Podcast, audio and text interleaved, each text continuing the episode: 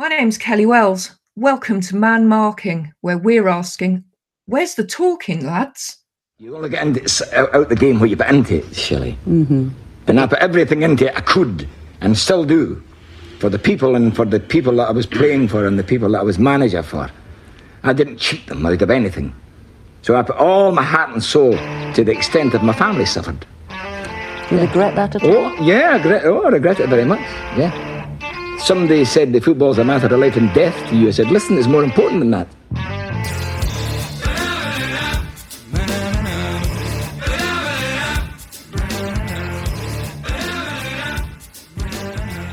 Hello and welcome to Man Marking, episode 27. And today we're talking to Kelly Wells. Yeah, uh, I'm Kelly Wells. I'm a writer. Uh, I've worked for several outlets, including uh, Kickette, Football Ramble. I did my. Uh, uh, I've been doing a lot of freelancing for the last five years, uh, writing for the New Statesman, Prospect, Unusual Efforts about mental health and about football. And over the last few months, I've been finishing a book, which is why I haven't been doing much out there.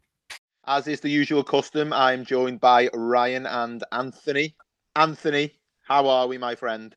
I'm good. Why are you saying my name like that? I don't know. I just wanted to say Anthony, so I just went with it. How are we, mate? I'm good, mate. Yeah, really good. Uh, had a nice week. Played a bit of football.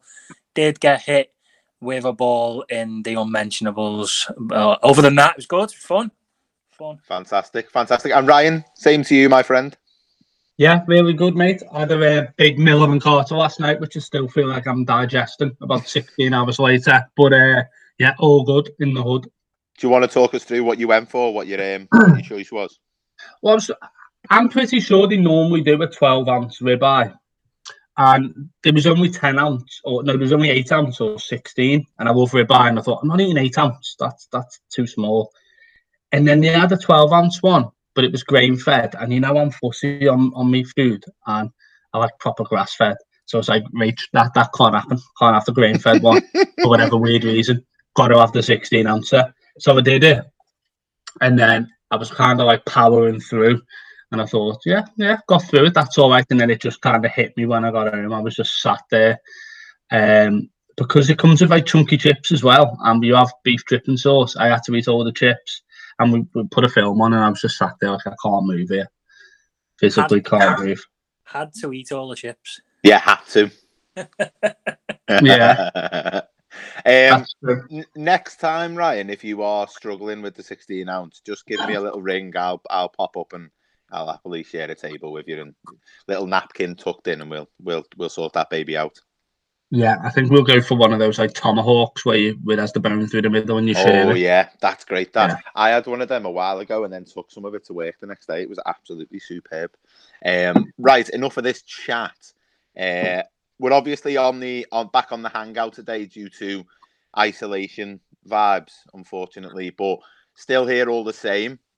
Discussing Kelly Wells. Before we get to that, we've got a, an opening question. This weekend saw a number of uh, derbies on the football fixture list. We had the Merseyside derby, we had Brighton versus Palace, we had the Old Firm, and Spurs versus West Ham. So we're not going to do the obvious and ask what our favourite derby is or anything like that. What we're going to do is say what are our least favourite derbies? What's the worst derby? And Anthony, I'm going to come to you first. Oh dear. Um, least favourite derby. So not like in terms of like results and stuff, just how you feel about it, a gut feel about it. Yeah, that's the one. Or, or one that you think that isn't a derby. Do you know what I mean? Well, that, that Brighton Palace one's not a derby. I'm not having that. Um, miles away from each other. There's a mo- the big motorway in between them. Um, I don't know. I, out of that list, I'm, I'm saying that's probably my least favourite. Uh, two teams which I'm going to apologise to both sets of fans. I don't really have much interest in, other than Roy Hodgson being at um, at Palace. There's, it's not really that that exciting, is it? I mean, Hodgson's good for a, a little like, oh, there's like a granddad managing a football team. Hmm. Isn't that fun? I'm, I'm really glad that the episode that we've got coming out on Friday, uh, the Flat Caps episode, is a Crystal Palace one. So that's good.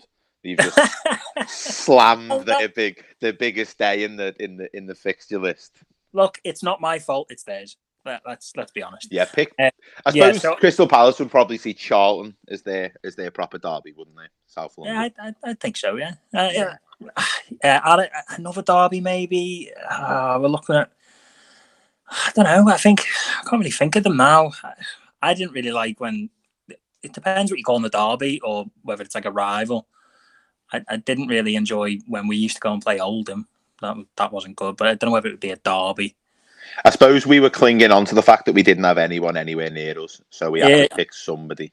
Yeah, so we encompassed the whole northwest. Yeah, we'll have all of them. Everyone's a derby. Ryan, same question to you. Yeah, for, for similar reasons uh, to Ant, I'm going to go with Ipswich Norwich. And the reason being, it actually feels like a big derby. It's always on Sky, they, they hate each other.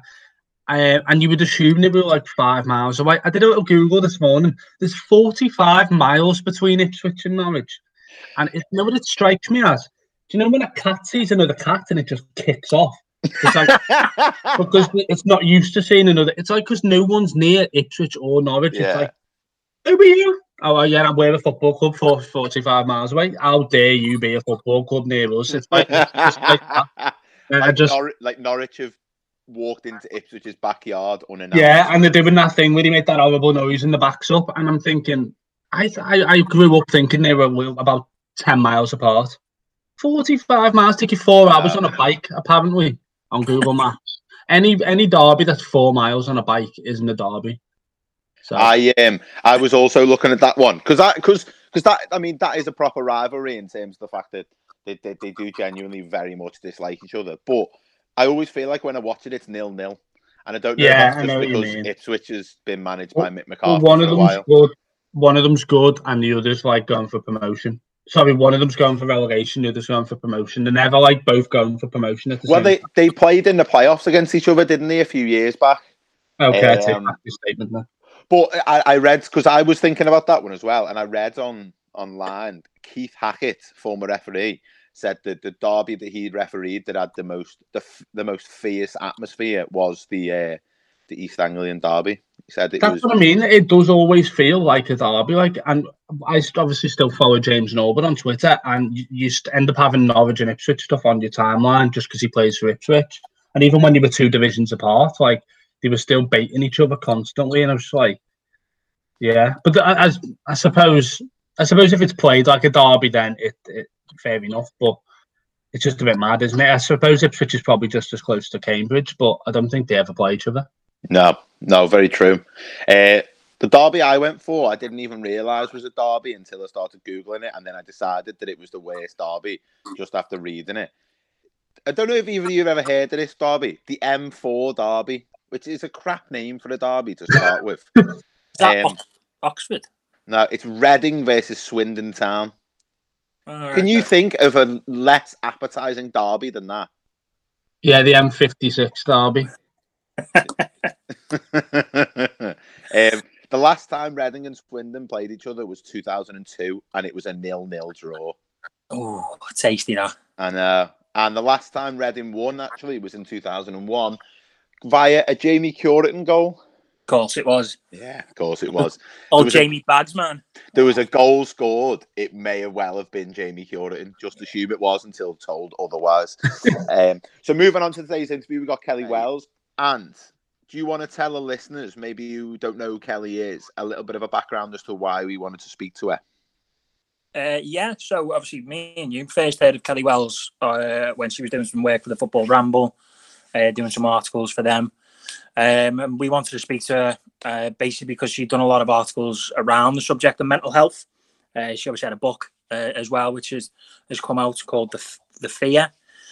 And we were very interested to, to see what she had to say. And obviously, you guys interviewed her. I wasn't wasn't with you that day, and uh, there was a bit of a relationship formed and, and she's she's come along and, and done some articles for our for ourselves as well which we're very very grateful for and they're very funny and very you know witty as well and, and very interesting you know around the topics of of mental health and and, and fans uh, in football as well. So it's um that was kind of where that that interview idea came from. And it was uh, I listened to it the other day and it was it was really interesting. We've had some really great people on, and Kelly was one of them. She's uh, so like insightful about both their own mental health and also the kind of impact of sort of outside influences on mental health as well. So it, it, it was a great interview. Ryan, we always have a theme. Do you want to tell the listeners today what our theme is? Yeah, of course. So today's theme is making the intangible tangible, the therapy of articulating your thoughts. Right. Superb. Easy, easy for you to say. I was just about to say. I was so close to saying, should I do that again? I think you did a, stay, a Raheem Sterling job on that one, Ryan. Hey, that is um, the sexy theme, that though, mate. Well done for coming up with that. Thank you very much. It was a, uh, you know, just came to me on a on a whim. You know, the the the, the mind palace was was full of thoughts, and then you know that's what drifted out. Um, I'm, they, do, end, I, they do say ideas are just a whim away, a whim away, a whim away. right, we're gonna have to get on with Kelly's interview. Uh, we're gonna leave you. I Kelly, think that's the Kelly. best thing Pob's ever said on this. yeah, seven months in, and uh, Pob's really found a niche. right, we're going to leave you with Kelly's interview. You're listening to Man Marking, and we will see you on the other side.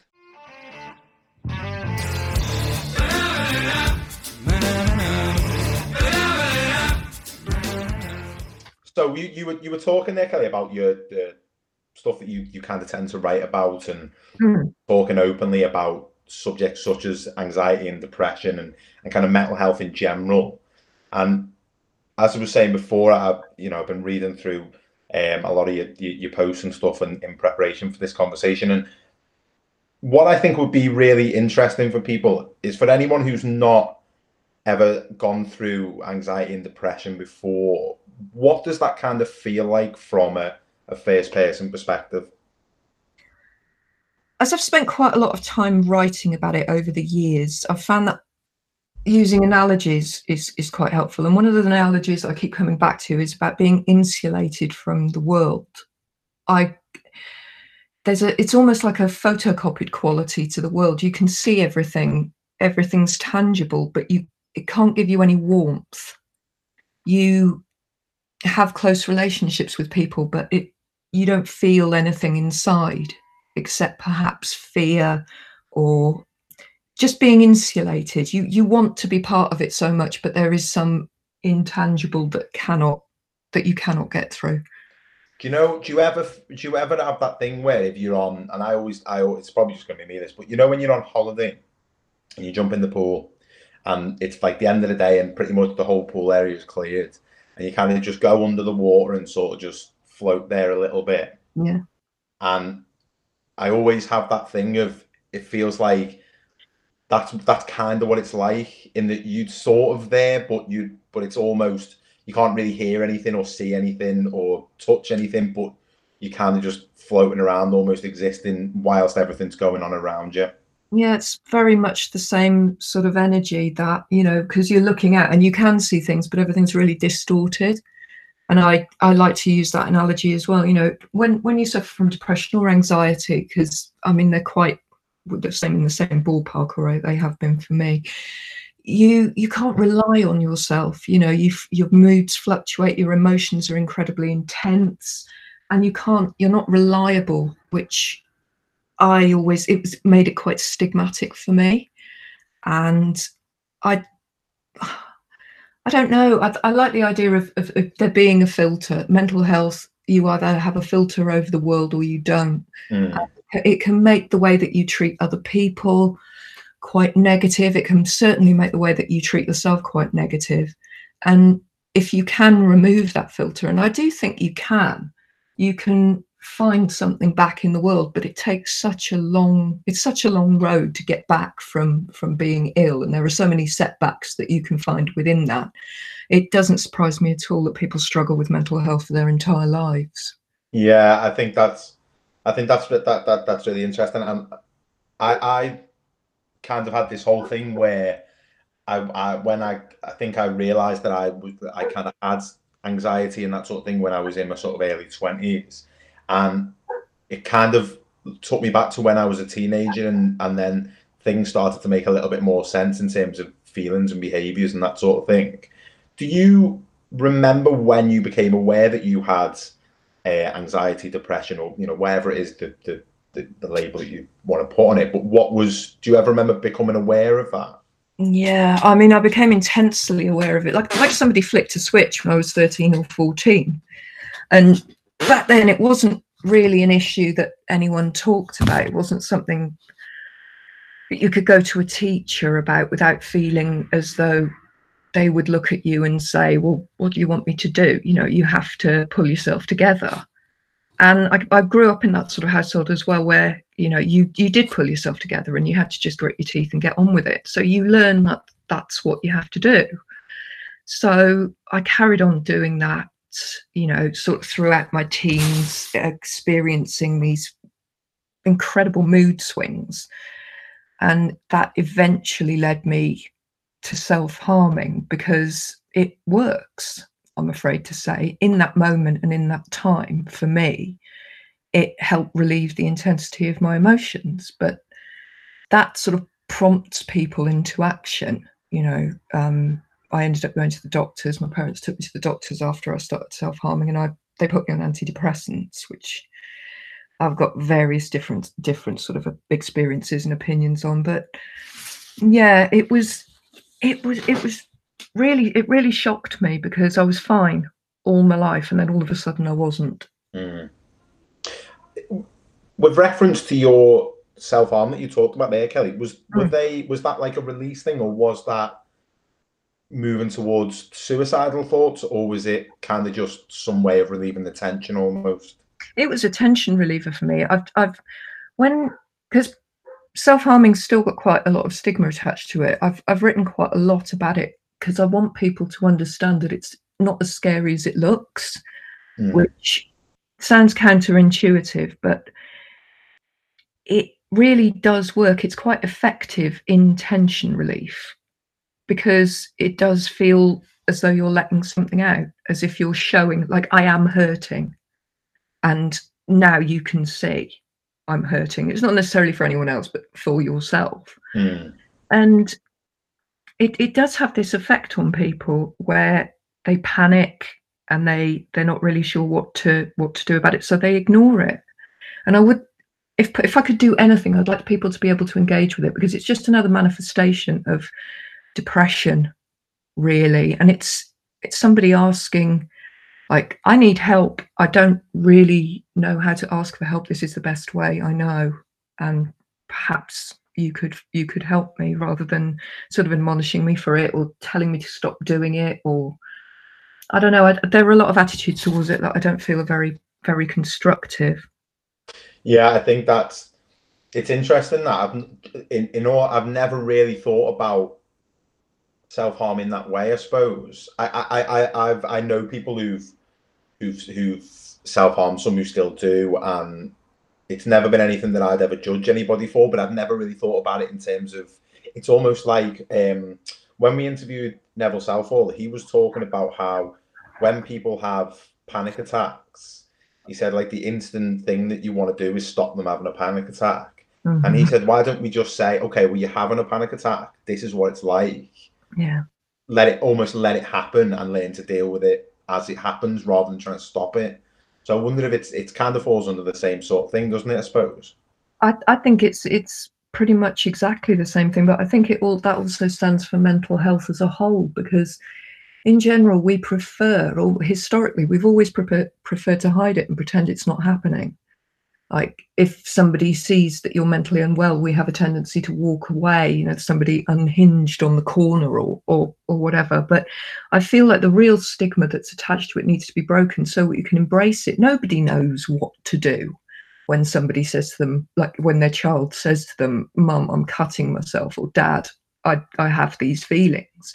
And i think we panic at the idea that that might happen. And if we don't look then it's not real. But it's not as bad as all that. It it really isn't. If you look and you confront it, it's much easier to deal with than you think. And it would mean so it means so much when somebody looks you in the eye and says, I don't really understand why you're doing this, but I'm here for you. And you can try and tell me if if you want to or not, but I'm mm. here for you. And you said that it almost felt like a switch was flicked when you were a, when you were a teenager. Yeah. How did the feelings of of anxiety what what were they? What was do you know what caused it, or was what was it that drove it? I've I've done a lot of thinking about it since, and it does feel almost hormonal. You know, there was there was a whole sort of use around that age. You start going to secondary school, and like the world opens up. And I mean, my problem was, or my issue was, the intensity of the emotions that I was feeling about everything, whether good and bad, were just too strong for me to be able to deal with. I didn't I didn't understand how it was possible to feel these things and not explode or not die or you know, just you know even like it, it sounds trite but just listening to a record you know you, you listen to a piece of music i don't know if you guys feel this as well but you listen to a record and it just oh my god or when yeah. somebody scores a goal in a cup final or, or anything like that but i was feeling that about everything you know if something bad happened to me i got a bad grade then it was the end of the world if something great happened i'd be high as a kite and i just rode it because I didn't really I didn't really understand understand the difference. But that's what it was. I was always a, a really happy kid, ironically, but then I it just became too much. And is that changed as you've gotten older in terms of the way that you felt about those strong emotions? Obviously, as you say, if those type of things were sort of hormonal, how has that changed as you as you become an adult? yeah i mean i still as i as i was saying i'll just, I'll just start that again but i still do experience incredibly intense emotions but my coping mechanisms are a lot better i can ex- you know i know when to expect them i can see the signs when they're coming and sort of take action to make sure that i don't get swept away with it and also i found the outlet of writing which i tend to channel a lot of my emotions into anyway which makes me a bit more balanced generally i think and at the time, you said you, your parents um, took you to the, the doctors and you were you were put on antidepressants. Did you feel comfortable opening up and talking about it to people at that time, or was it something you were maybe embarrassed of or shameful of, or weren't really oh, sure to approach? I was really ashamed. I mean, I I think isolation isolation and shame play a play a big part in it, but I didn't know anyone else that felt the way I did about anything, so it felt a bit shameful and it was making me do these things that seemed to disturb everybody. So, yeah, I mean, I was mortified at going to the doctor. Just, and, you know, now I think people people are more kind, but it was, it was sort of like, it was around, um, it was in the late 90s, I think, when this was happening. And um, I don't know if you remember, you're probably a bit young, but you remember Richie yeah, just about. But Richey Manic cut his from the Manic Street Preachers cut his arm up um, at an interview with Steve Lamacq, I think it was, and they published the pictures of it in the NME at the time, and it became very sort of passe thing to do.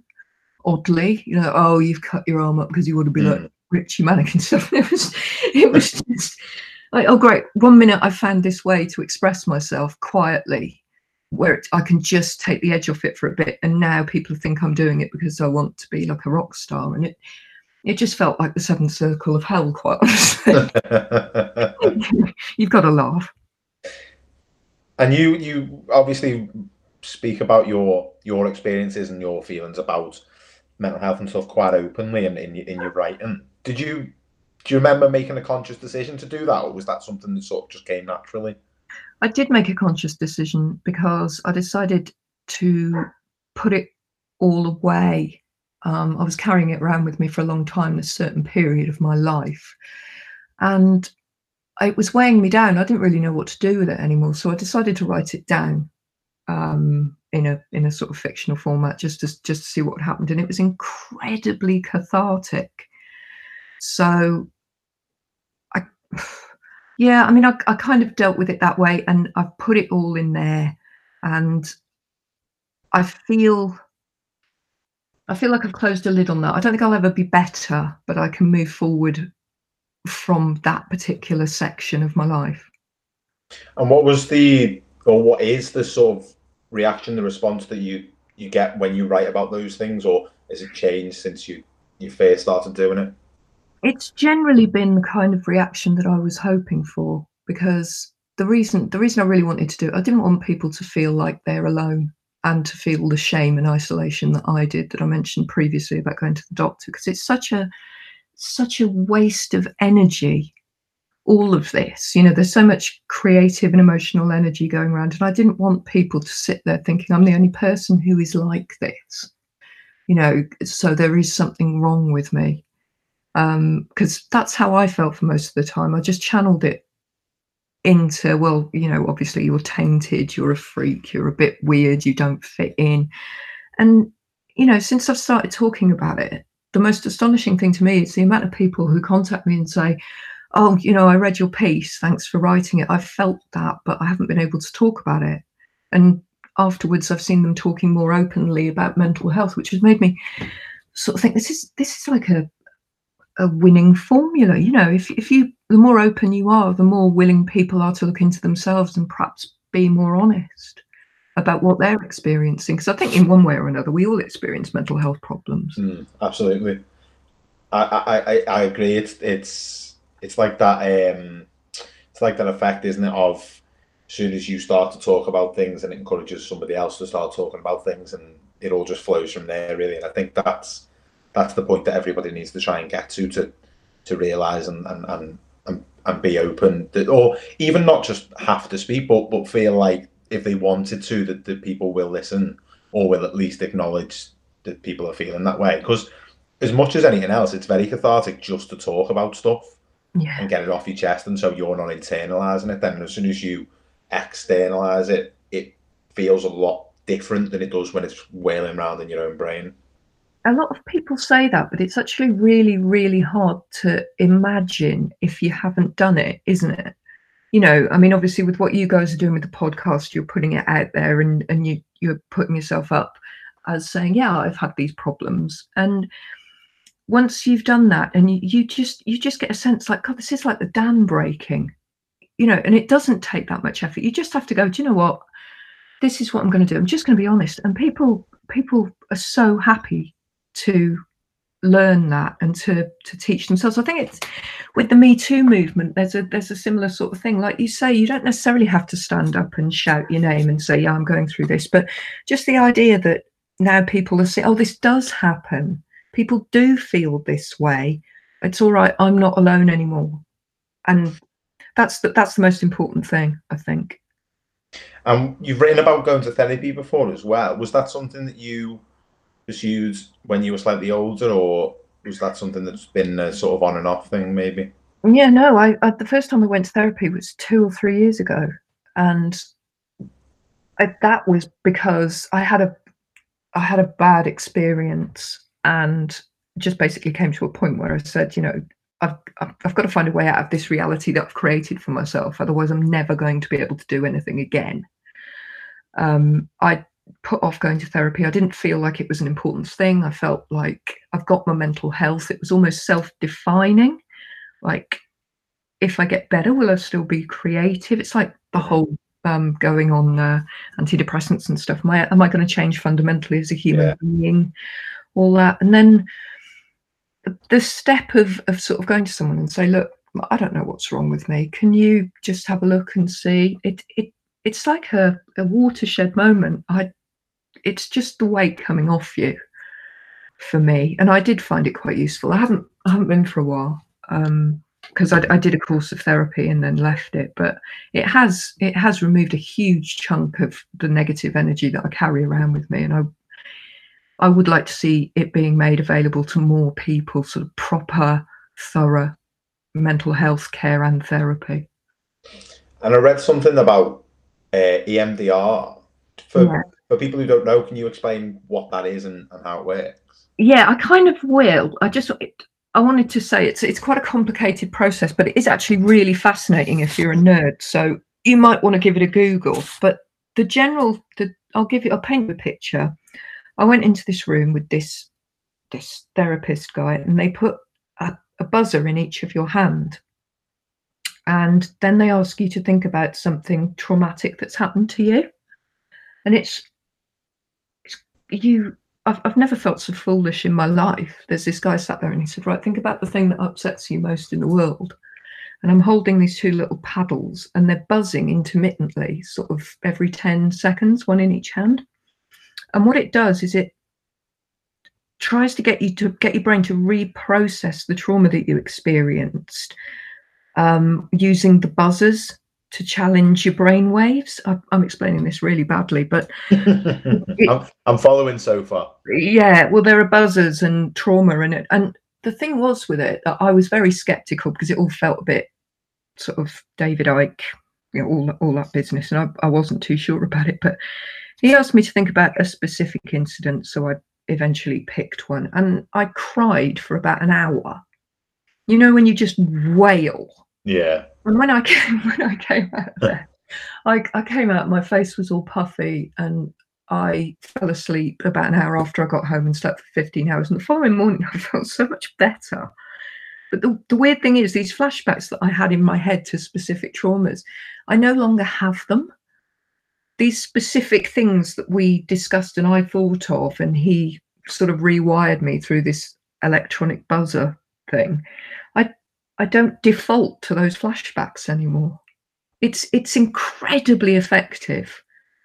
But and is is that your is that your only experience of therapy, or is that one of one of different types that you've you've encountered, or was it you'd heard about EMDR and thought that sounds like something I'd want to try, or how did that, that kind of come about? The thing was, I didn't really have much of an idea where to start when it came to choosing a therapist. And I also think that that's a bit problematic for people as well, because if you Google it, there are so many long words and different things. And, you know, you can come to us if you've got bipolar or if you've got PTSD. And I didn't really know what I had.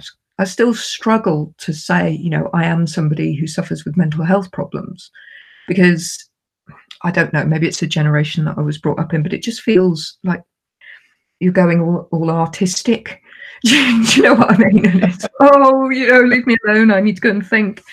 And I, a, t- a tweet that I found of yours from from from back in May, where you wrote about uh, not not looking away from mental health problems because they thrive in the darkness and emphasizing the importance of asking people if they're okay. Do you think the reason that people maybe don't ask questions is because they're afraid of what the answers might be? I think I think you've hit the nail on the head with that. And even as someone with mental health problems, I do. I, it is scary. You know, you if you say to someone, "What's what's wrong? Can I help? Do you want to talk to me about it?" I mean, I don't know how to help them specifically. What if they say something to me that and I can't help, and I've put myself in that position of offering help, and now I can't help them? I mean, it, yeah, I, I, do tend to overthink things, you know, but yeah, it's very, you don't want to be put in that position. You don't want somebody to, to sort of say, listen, I'm having a really bad time. Can you help me? And not have anything to come back at them with. And you just, that just multiplies when you're talking about self harm and, you know, suicidal thoughts. You don't, how, how are you meant to handle that? There's no, there's nothing visible to put a bandage on, as people say, you know, and it, I think it is scary. So I don't blame people but by the same token, I think it's really important that we make an effort to try and inform ourselves if people we love are suffering from mental health problems, because that's easy and means so much to the person who's suffering. I heard someone say something once, which was about um, if somebody, if you ask somebody if they're okay and they say no, and then you ask them why, and they, whatever it is that they're they're describing to you sounds it's complicated, or upsetting, and that's what said. Often people aren't looking for you to solve it or to answer or anything at all, other than they just need to express it. So all you need to do is listen, and like that's mm-hmm. basically it. And as long as you do that, you've done what you were setting out to do, which was to help, and that's that's that's that's literally it. So I often wonder if, if people kind of if that was made clearer, maybe, or if that was a thing that people kind of understood a bit better that it's not so much about oh god if I ask now and then I don't know what the answer is then what am I going to do next? Maybe that would help with that discourse. I I yeah I I really think it would. And you're absolutely right. If if you can offload on someone if you just say look I'm really struggling. This is happening. This is happening like we discussed earlier on it's you do feel the load is lifted a little bit. And then the other person can be more aware around you. It's it's as you say it's just with mental health awareness campaigns, it's very, very difficult because there are so many messages that need to be sent out and so many things for people to understand. And they're all quite simple, but you can't you can't bomb people with information because they only take in as much as they can. I I, think continuing to talk about it like this is is the most effective way of, of making feel, people feel a bit more comfortable. And you said you were talking before, Kelly, about your about the about your book. Yeah. Yeah. Could you talk us through what the book is about, first of all? Yeah, I mean, as I said previously, I I felt at one point that I just wanted to get rid of it and put everything down on paper and just see almost as well if there was any humor in it because it's always quite difficult to talk about mental health and everyone feels quite uncomfortable but really, really funny things happen sometimes. And you find yourself in situations due to your mental health, you know, like whether you're hiding in a toilet because you're scared to go into a meeting or, do you know, mm-hmm. ridiculous like that. Yeah. You're thinking, what am I doing? And it happened with me so many different times. I thought, okay, I'm just going to put all of this down and see what happens. So it's basically about a young woman who works in a record shop, is very much in love with music, but she's also living with serious mental health problems she hasn't really got anyone to talk to and her relationship with her best friend who she always confided in is falling apart. And it's i guess it's about accepting yourself accepting your capabilities accepting that you're never going to be perfect but you're still okay.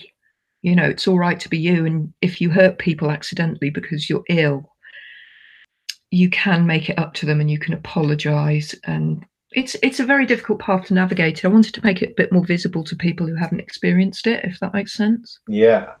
How did you find the process of writing it? Oh, um, yeah, it was like it felt like ploughing a field, quite honestly, because I wanted it to be as authentic as possible, but that also meant putting myself back in that headspace of where I was at the time, and that was quite that was quite dark so it took me a couple of months after I'd done it to sort of cleanse myself of it. But I'm really, really glad I did it because putting as much into it as I did, it's it's quite confronting in places.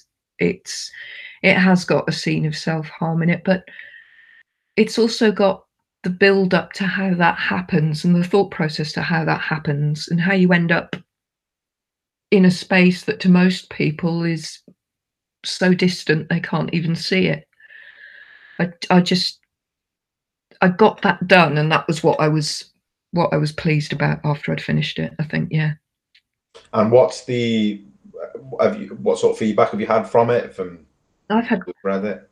I've I've had really really astonishing feedback. Some some people have contacted me privately to say that they've read it, and they some people have said that that they have relatives who self harm and they found it really useful. Um, I spoke to a couple of people who I knew at the time, actually, um, who knew me when I was like that, if if that makes sense, and they've read it yeah. and said some incredibly touching things about it. And it it it should serve. I mean, it served for me to learn that you shouldn't necessarily put too much faith in your own self image you know, and if you spend a lot of time sort of, oh, what do they think of me? Because you've got no idea what people think of you. And you can make stuff up in your head. And, and that's what happened to me a lot of the time. I felt paranoid and, you know, oh, so and so doesn't like me, or I'm doing a terrible job, or and other people have got their own shit to deal with, you know, they're not particularly obsessing about what you're doing or what you're thinking. And that taught me a big lesson. You know, the stuff that I've thought of, like, I wish I hadn't said that, I wish I hadn't done that. And it wasn't necessarily something that stuck out with them or, you know, we've had a bit of a laugh about it since, which is which is mm-hmm. amazing. Was you concerned at all, Kelly, uh, letting people read the book? Was you quite self-conscious about any of it at all? I think I was fully expecting to feel self-conscious about it, but I don't. I don't I don't know whether that is because that that is my experience. There's there's nothing else I can say. If if if you don't like it, if it's not your thing, well, I can't do anything about that. And I think it's given me a huge boost of self confidence as well because I, I did it. I stand by it. You know that that was my experience, and and it has helped to have people come to me and say, "Yeah, I, I read it and it it meant something to me." But more importantly, just getting it out of my system and it being it, it's a thing now. It's not just something that happened to me, and I don't think. And occasionally, I remember it and think, "Oh, you know, that happened." No, it's it's actually an entity on its own now, and if it if it can just speak to somebody and make them feel a little bit better or, or make them laugh when they're feeling rubbish, then then that that's everything for me. It was worth every single moment of blood, sweat, and tears. Yeah, it sounds almost liberating once it's it's, it's out there and you, you've you've shared the story. We, we've had that with a few people who've told us their stories, and when they've had it on the podcast, they've almost been like therapy for them, just getting it off the chest. So I imagine for you that writing process almost probably did a similar thing. Yeah, it was. I spent two or three weeks after I'd written it, sort of feeling thrilled. It was it was that simple. It's like I'd unpicked it all, put it in a box, closed the lid, and put it away. And it never ceases to amaze me how the human brain works. How you know all this stuff can just spend years going around in your head, and then if you actually take action with it, even just in your head, you sort of say, right, you're going over there now. It it actually works, which is which is why I'm so bang on all the time about people talking about it and you know writing and sharing their experiences because it's it's it's wonderful. It is liberating. That's a great word to use because you you can't hide anymore. It's there. You know, I can do a lot worse to myself than anyone else can ever do to me, and I, and there it is. So, you know, have at it. That's my attitude. If if you've got something to say about it, great. Yeah, definitely. It almost reminds me of that. I don't know if you've seen the film Eight Mile, but at the end where he just basically says everything that's wrong about himself and then says to the to the fella, go on, tell me something I don't know. And you just can't say anything. It's almost got that feeling about it. Um, people can only can't use something against you that you that you're proud of and you you, you wear every day. Yeah. Uh, I mean, that's it, isn't it? That's the thing. It's it's it's a great analogy because what have you got? You know this this is me. And I, I just can't believe the only thing that i regret about it is that i didn't do it before. But then i don't think i would have had the distance i needed to turn it into something that's actually relatable and readable. So it kind of worked out. And and just sort of moving that on to, to football how would you describe your relationship with football kelly? Well i was thinking about this early earlier on obviously. And um and the best that i could come up with is that that i'm obsessed with it like you're obsessed with a really bad partner and you you they behave appallingly and you spend your life thinking what am i doing and yet you go back to them every single time that is that is literally how i feel about football yeah that that that, rings true. That's, a great way of describing it. And you, you, you, mentioned earlier that you didn't actually start watching football till I think, well, properly till you were around about 18, and your family weren't huge football fans. So do you think that allowed you to see football for what it is without sort of a tribalistic, rose tinted glasses, like someone who may be brought up in a, a staunch football household uh, with sort of commitments to just one team and one area maybe has? Yeah, I I really do, and it's something that I enjoyed a great deal while I was working for the Football Ramble because while it's great to have your your team and you follow them and you watch all their games, I I can sort of stand above that and have a little level of critique at at all all of the games that I watch and I can be but I mean I love the passion that you know I love people going ape shit about their team and being completely unreasonable. I've written a few times, you know, how about going to go to football, it's like you you get to be a child for an hour and a half and be completely unreasonable and shout at the ref and not behave yourself. And I just feel that that's um that's what we what we do and what we should carry on doing. In a blog you wrote in May of this year, I think you mentioned football isn't traditionally viewed as a, a vital mental health resource. First of all, why do you think that is? Well, I think we touched on it earlier on. I think football fans are uniquely unsympathetic we we don't exactly endear ourselves to the public at large. The only time they ever see us is when we're shouting or drunk or falling down or fighting in the stands in France or or whatever it is. It's just got a, this really negative um, reputation. There's also the whole all the money in it and the Premier League. Nobody cares about the lower leagues. And I just think, you know, you ask the average person on the street who's not a football fan, I you know, what do you, what do you think that the football stopped? Do you think it's bad for football fans? And literally, most people will just go, I, I really don't care. I don't care how football fans feel about anything. All I ever hear about is is football fans. So I think it's a very quiet resource, if that makes any sense. You know, mm-hmm. people within it use it as a resource, but I don't necessarily know whether we're all conscious that we use it as such. Because I've been using it as such all my life. And the only time, I, the first time I actually thought about it was during lockdown when it stopped. And I thought, yeah. well, what am I going to do with my week now? you know, like, I don't know how I don't know if you your season ticket holder or whatever, but as we said earlier on, said earlier on, that's your your Saturdays and your, your midweek fixtures sorted. So you've got to do your travel, you know, you've got to fit your work, you've got to take your holiday, you meet your people down there, you meet the away fan, you, you know, you you do your thing. Everyone has their unique thing. You put your shirt on or, or your hat or whatever. Um, um, what do you do when you don't have that. All of a sudden, you're kicking around the house on a Saturday. There's no Five Live Sport on. You know, there's no football results at quarter to five. What what is happening? How how do we even begin to cope with that? Because I don't know about you, but ever since I got into football, my entire life has been predicated on the fixture schedule.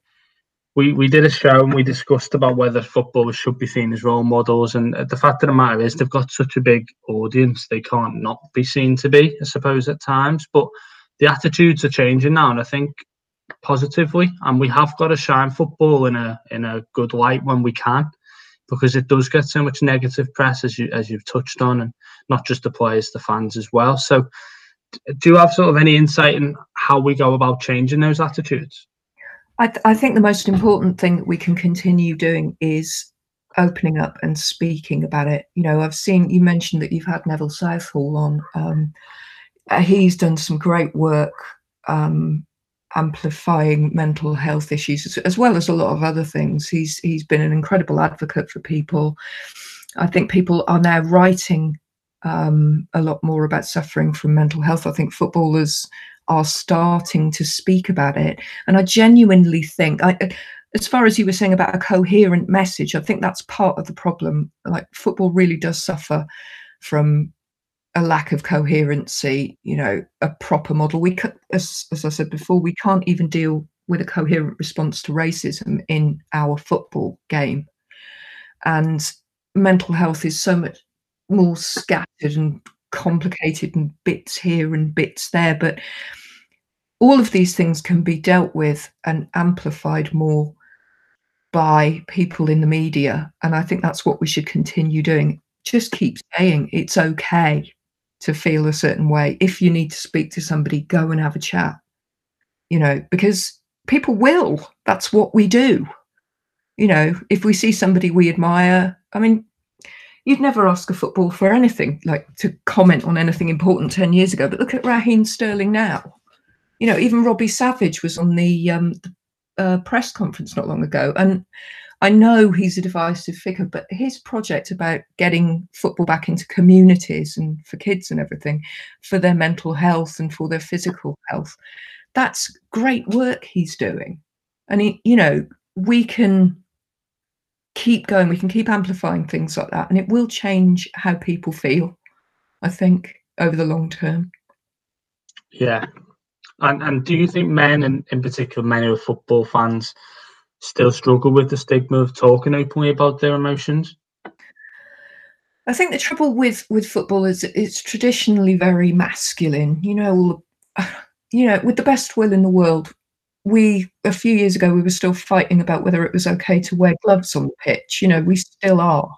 There's this sense that if you wear gloves on the pitch, you're a bit, you know, continental. Or do, do you get what I mean? There's this this sort of very yeah sense of and i don't think it's helpful and i don't think it encourages people to to talk about you know come out in the dressing room and say look I'm I'm really struggling with this. But but by the same token players now are a lot more media savvy. They've got social media. They they're a lot more clued in to what's happening. They can actually communicate directly with people rather than having to use the press as a medium. And i think that's made a huge difference because they can speak from the heart. They don't have to to go through this barrage of of expectation that's foisted on them by particularly the tabloid press about being a tough lad I d- I don't think it's relevant anymore to be honest the platform's only getting bigger so when you see things uh, in social media like marcus rashford's doing as I say, there's no pressure on him to do that. There's no, it's not like club PR. You can tell he's yeah. he genuinely wants to do it, and I think that that's important, and it, it should be celebrated. And same with Sterling, and I think Harry Kane's done quite a bit as well. And I actually have praised Gareth Southgate quite a lot on this podcast because I think he's done really well at creating an environment where it's not so much press versus England and also allowed his players to, to express themselves. Where in the past, they probably would have been told not to. Um, and I think he deserves a lot of credit for for this current crop of England players who are who are excellent role models, in my opinion. Yeah, I, I absolutely agree. I think um, I, I, think Southgate is a breath of fresh air as far as the England side is concerned. And I, it might be a cliche, but this is the first England side that I've ever really liked, that I've ever really felt, yes, come on, you know, because they're they're not sort of the Sven generation where you felt so distant from them. You know, you, you actually see these guys and they actually want to win and they're trying. And it's it's good to be in the, you know, part of the England setup now. And I get the feeling it hasn't been like that for a while. Yeah, absolutely. I, I, always think of my dad when I think of England because he's one of them football fans that just likes to watch football. Although I'm a staunch Tranmere fan, he, he likes any Merseyside club to do well and just watch it. But he watches all of England's games and he puts flags up when it's the World Cup and those things. And he's just been let down, he feels, for like 30, 40 years. Yes. Uh, and now he's finally sort of coming around because every year there's a tournament, he's always like, oh, the Germans will knock us out. He's just that way ingrained now. And um, I saw him at the last World Cup with a smile on his face. And I thought, yeah, this is an England team you can get behind. I, I, yeah, I wrote a piece. I think it was it was back then. I wrote a piece for the New Statesman. I can't remember the detail of it, but it, I think we were doing really well. I think we got through, got past the quarters, and we were in that gap between the quarters and the semis. And it, I started to panic because I thought this is brilliant. We we might actually win this because we do that every year, obviously, when we're at a tournament. But it actually felt like we might. And I pitched a piece basically saying, okay, we might win the World Cup. What what then? You know, we're perennially disappointed with the England side. We've got all these routines worked out. We know what to do. We know that we need to slag somebody off, that we need to put somebody dressed as a vegetable on a newspaper. all of this stuff. We have no frame of reference for winning a tournament. And I worry that it would set the fans off. I think we'd we'd all just I, I don't know what would happen. If we would have won that World Cup, it would have took coronavirus now to stop that party. I think. I, think we, I don't think we would have gone back to work yet. No, I think you're right. the economy would have collapsed, so coronavirus wouldn't have been an issue because it would have just we'd have demanded the entire team be knighted and put in charge of something. We've embarrassed ourselves. That's what worries me. Just um, jump back to the to the blog. Mental illness is, is non-discriminatory. Are you? Um, how dangerous is the, the desire to compare and rate suffering that we see so often, particularly on social media? I I think it's incredibly unhelpful. You know, we. I feel there is with the, by the very nature of social media we get the opportunity to comment on other people's opinions and thoughts and ideas in real time without actually considering them or thinking of the humanity behind. And it's very easy to say oh well how can you be depressed But raheem sterling again um, but he's quite a sort of totemic figure because he's been through such a lot. I remember I can't remember exactly when it was, but it was a while ago when he was still playing for Liverpool. And he, um, the news came out that he was feeling tired and might be rested for one of the games. And everyone went mad. You know, how can you be tired when you're on however much a week? You're 19 years old, you can't be tired, you're dead faint, blah, blah, blah. And I just think that it's redundant. Of course, he can be tired. You know, you don't get rejuvenated by eating a 10 pound no you know he's an athlete he runs he's obviously got some issues. He was he was having issues at the time. And i just think we have this tendency to come down on these things still with a sledgehammer when actually I'd, I'd like to see us become more nurturing but i think it is it's toxic across the board. I don't think it's just in football this habit of trying to compare trying to sort of you know using relativism like my experience is worse than yours or how can you be this? Because you've got that. I i think we just have to keep talking about it and keep using facts about people and information about how people cope and what we do and just try and drown the noise a bit because i think that's the only way that we're going to get anywhere because these people aren't going to stop bickering and using the internet as a platform to be grim to other people we have to learn how to sort of rise above it and focus on positivity. Yeah, and and that Raheem Sterling, um, that period in his life, I'm pretty sure he was 17 years old at the time. I think I think and, right, and and you think about it, and you think if that was somebody's child or it was in another job, you would you you'd be mad that anybody would treat your son or somebody you knew that way. And because he's a footballer, it's almost that whole attitude of just get on with it, stiff upper lip, and you think he's still 17. He probably might not have been physically tired. He, he, could have been emotionally and mentally drained by the huge changes that have gone from being a schoolboy to suddenly being on the front of newspapers and playing in front of 50,000 people. You wonder, don't you, how how we miss this incredibly obvious stuff. You know, it's 17. I, I could barely dress myself when I was 17.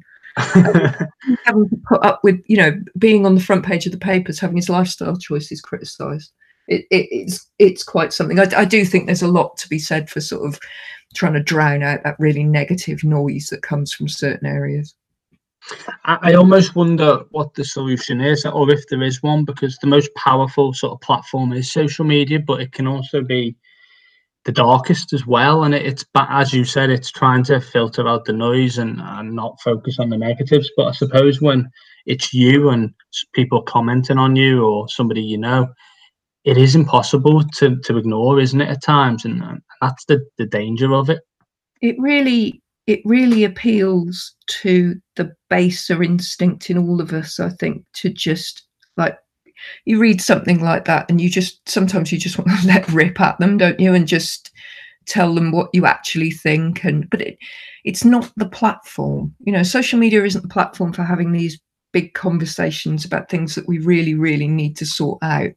But by the same token it's it is somewhere where we can pool ideas. So i get i guess we're just going to have to keep moving forward and trying to yeah spread this positive message. It all sounds it sounds terrible you know it all sounds a bit new age and everything but i think we need a bit of positivity at the moment. I think if people could just start being nice to each other and just take a moment instead of i mean i'm guilty of it you know if there's been a pundit on or something i'll, I'll write something you know that i consider to be witty about them. And yeah i mean we all laugh about it but if somebody was constantly chipping at me like that while i was trying to do my job i I wouldn't be able to perform. And I think that goes across the board. I couldn't perform if somebody was going on about uh, how awful my hair looked or how rubbish I was or something like that when I'm trying to concentrate. And I don't really think we should expect people to do that just because they play football or they talk about football. Welcome back. You're still listening to Man Marking. I've still got Ryan and Anthony. I'm going to keep calling you Anthony for the duration of this, by the way, um, with, with me today. So, Kelly's interview, one of the things that was obviously was our theme was around writing, around articulating thoughts. So, what we thought would be a nice little discussion to have post interview would be around different books that we've read, maybe have had an emotional impact on us. And Ryan, I'm going to come to you first, mate. So, the question I would ask you is I want to know a book that you've read that's had an emotional impact on your life.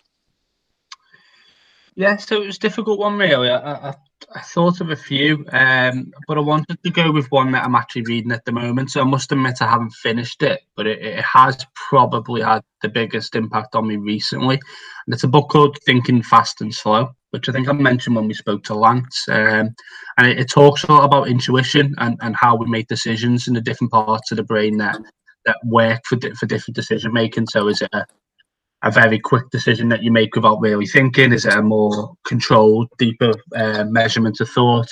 And there's a there's a lot in there that talks about how we almost defend our actions when we're wrong, uh, because it's almost like an instinctive thing that we've developed over evolution, almost to protect ourselves. But it talks about how how you can maybe understand when you're doing that, and probably I probably do it quite a lot because I'm I quite like to talk and I quite like to get involved in communications and and debates and things. But often, I think it's very healthy to just take a deep breath and try and understand somebody's thought process and where they may be coming from and why you don't agree, and maybe not focus so much on what you disagree on, but the elements that you probably do agree on. Um, because with Twitter and, and we talked about social media a lot, it's dead easy to just get into useless debates with people. Um, and I think we're almost losing the art of conversation quite a lot. So in terms of that for personal development for me, I think personally it's helped me do the podcast. It's helped me speak to people, and uh, I'm just really enjoying it so far. And as I say, I haven't finished it yet, but what I've read so far, I think has helped me understand sometimes why you make decisions that when you look back on further down the line, you think, why, why was I even doing that? Yeah, absolutely. So what what was that book called, Ryan? It's called Thinking Fast and Slow um, by Daniel Kahneman. He, he actually won a Nobel Prize. Um, as well. Um, that I think it was based on this book. So you can find a lot of him on, on YouTube. Um, he's got a few other books out as well, and I'd, I'd honestly recommend it to anybody. It's really, really good. And and same question to you: a book that's had an emotional impact on your life? Uh, yeah, so mine is um is uh well it's written by my cousin actually. Um, so it's a bit of a bit of a strange one. I'm not trying to like bump up any sales here or anything, but it did have a, a did have a bit of a, a profound effect on me. Uh, it's called An Unexpected Journey and it's by Ben Thexton. Uh, it goes into um, uh, his battles with uh, a head injury uh, on Saturday afternoon in, in 2012. Uh, his life kind of changed forever as he as he was in a road traffic accident, put him in a life-threatening situation. He had to be induced into a coma, and it, you know, it goes into talking about what it was like in in that situation. You know, he, he vividly remembers these, you know, images that were kind of around him at the time, and and it is like a, a really interesting look. So it, it covers like a, a wide ranging uh, topics. We've got the obviously the the head injuries, and the, and the kind of coma issues as well, and then coming out from that and having to adapt to to regular life and having to get better and, and how he he struggled and, and how he had to open up and, and kind of have come through that as well um, and, and what he's doing now uh, which is you know promoting his his journey and his story to other people who've had similar injuries and similar experiences. It's a it was a book that I, I kind of read last year. I was going through a, a kind of a high period of anxiety and, and, and, depression for a, for around about three or four weeks. I was I was off work. I was speaking to a, a therapist, and, and she recommended to to read uh, lived experience books, uh, whether that be you know um, like this or, or any others. And and a common theme that came up was was people in comas and and having to understand the the things that go on within that that situation. It was a as a obviously as a family member, you know, he, obviously my cousin. He obviously spoke when we were when we were younger, but you don't really move in the same circles anymore. So obviously I knew the story, but I didn't know the ins and outs, and to to get behind that without going through the the kind of you know invading people's personal space was was really easy, and I think that's kind of why books and and, and articles are so good is that it does open that up and it, it doesn't need anyone to go and pry and go and ask tough questions. It, it just allows that person just to open up so easily and and and get it all out there and explain it in quite black and white. You know, this is what's happened, this is what's gone on, and I think that's why these books and these articles around topics like this are, are so good. And it's probably you know it, it helps two people. It helps the the person who's wrote it, and it helps the person who's reading it as well. So it's kind of a win-win. Yeah, absolutely. And the name of the book and the and the author, mate. Yeah, it's an unexpected journey, and it's by Ben Thexton. It's available in in all good bookstores and on Amazon as well. I suppose on that, I think that's a really good point that you make there, and you've both kind of picked ones that are almost, in a sense, kind of educational in a way that, that sort of teaches you something about life and about how you interact with it. We obviously mentioned the fact that this has kind of come about from from Kelly's writing, and and she wrote a, an article about self harm which was which was really interesting that, that came back up onto our onto our timeline again recently. So we'll we'll post a link to that. But I think just on that, as you say, that lived experience thing, that was such an interesting article that Kelly wrote because I think self harm, which is something that comes up in the interviews, is a really misunderstood thing, and, and I think Kelly kind of articulates it really well. Um, and as as you've as we've mentioned, Kelly's book, The Fear, is available. That's available on, on Amazon as well, and we'll post a link to that because yeah, everything that Kelly writes is absolutely excellent. So it's well worth check, checking out. Both went for non-fiction books, so I'm going to go for a fiction. I've gone for Catcher in the Rye, which I actually read when I was 21, I think. Um, and I just I just loved it. I think for anyone who's read it, probably read it in their teenage years. Uh, I came about it a little bit later, but it just um, yeah, it was just something that kind of spoke to me. I just really understood it, and it's it's it stayed with me for a for a long time. I've actually got a catcher in the rye tattoo, which is on my back. Um, so yeah, catcher in the rye. I don't feel like I need to tell you where to buy it because it's catcher in the rye. be like me telling you where to buy the Bible. Do you know what I mean? Be a little bit pointless. So Kelly mentioned in a, in her interview about uh, uh, sort of alternative therapy that she went to that, that that was useful for her. I think there are, you know, it's not really as we, we've said before, we're not experts, so we're not going to sit here and tell you about all the different types of therapy and, and how they can help you. But what we will do is post some links on our Twitter feed so that you can sort of check some of them out. I mean, we did an interview with uh, with Rob Wotton from Sky Sports, which will be coming out soon, which he mentioned something called scuba therapy, which I think he kind of it, it it come up with himself as that's something that he found really useful. So we'll post some links for that sort of stuff on there because you know therapy is a difficult one. Really, it's it, you know what's the difficulty is finding the right therapist, the right type of therapy for you. And it's worth knowing that there are lots of different types of therapy out there, lots of different interesting things that you can kind of get involved with. So we'll post some links to some interesting stuff online as well, so that you can have a little read through that. Um, Ryan and Anthony, thank you very much for for joining us today. Uh, it's been it's been emotional as per usual. It's been lovely. Been great. We uh, started the episode by slagging off some people's favourite days in the fixture list, and uh, I, I, don't even feel guilty about it. Get a better derby, I would say. right, so you can find us on Twitter uh, at marking underscore man, and don't forget to use the hashtag Where's the Talking Lads. And you can find us on all of the usual podcast places. We've also got a YouTube channel and we've got a blog as well on WordPress, which has got uh, uh, some articles from Kelly that we'll uh, that we'll send some links out to as well. So thank you very much for listening, and uh, yeah, we'll see you next time. What is your favourite football cliche? Ah, good feet for a big man. Yeah, somebody said that. Someone said that recently.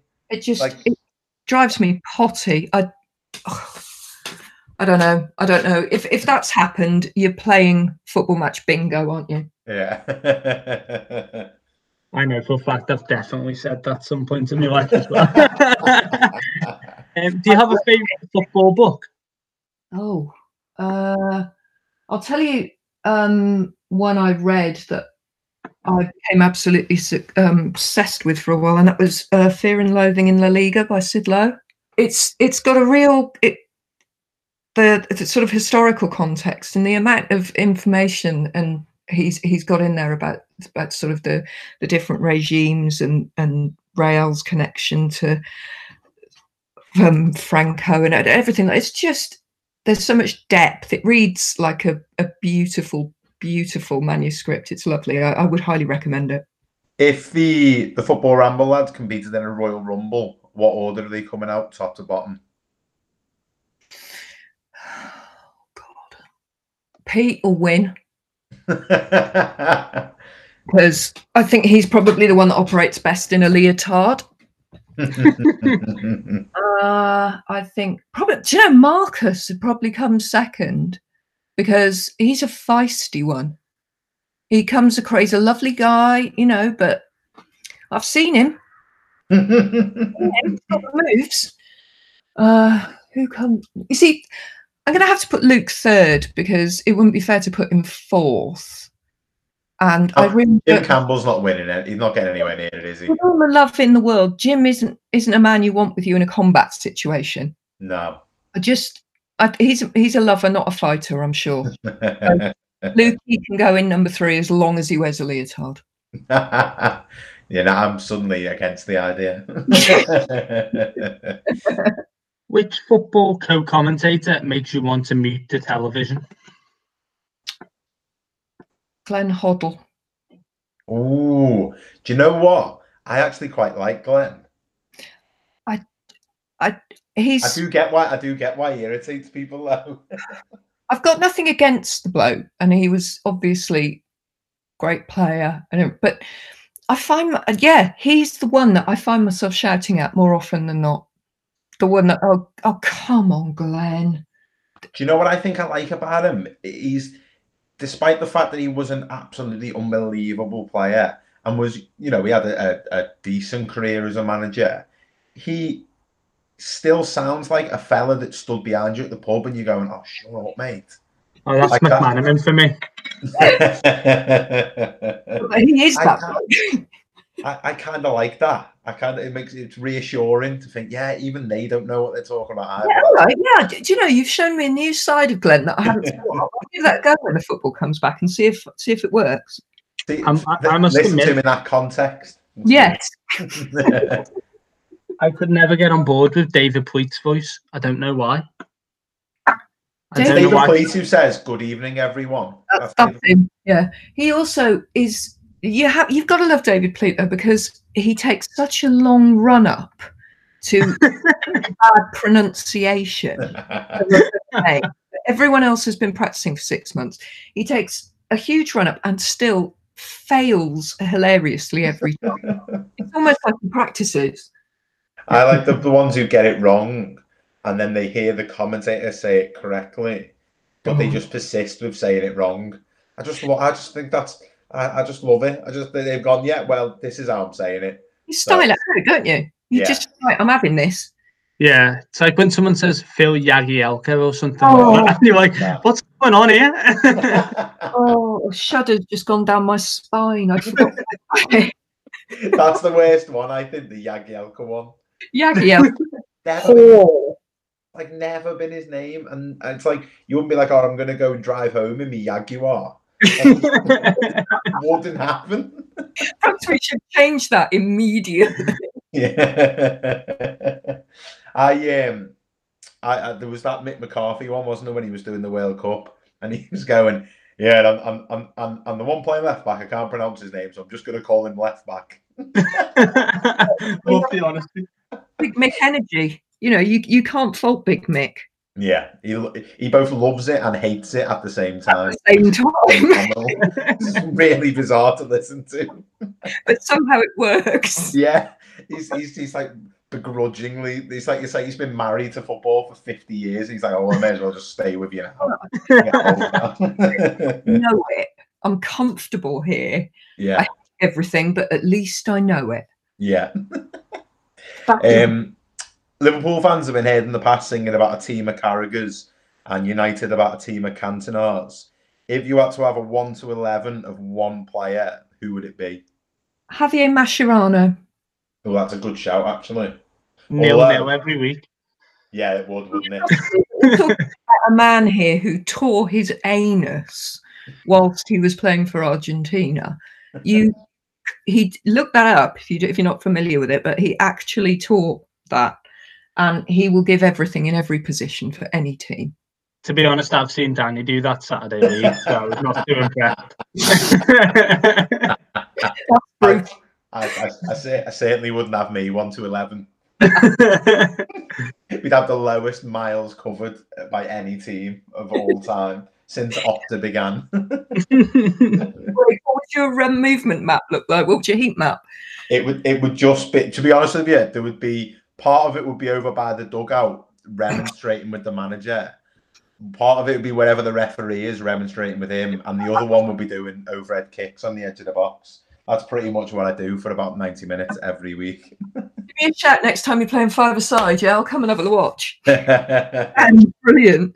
To be honest, he's he's an excellent footballer, Kelly, but he's just not going to work for the team. But if you give him a chance, he's going to slot it. So it depends what you're after and the fans are after. If you want work rate, then just stick him on the left wing, yeah. yeah, as long as your fullback doesn't mind getting absolutely no cover whatsoever.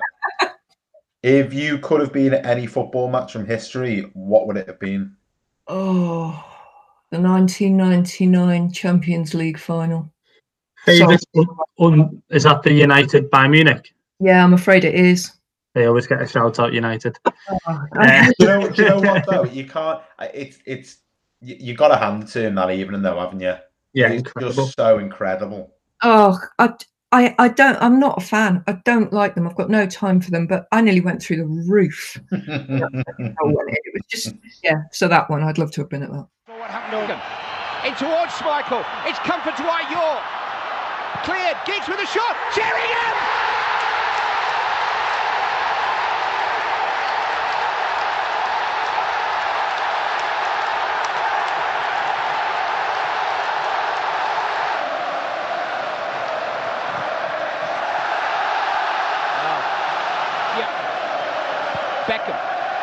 into Sheringham, and Solskjaer has won it!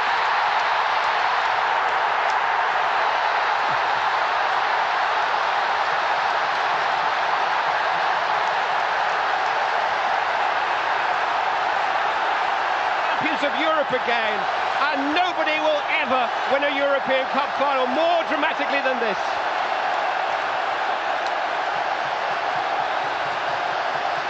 Champions of Europe, champions of England, winners of the FA Cup, everything there.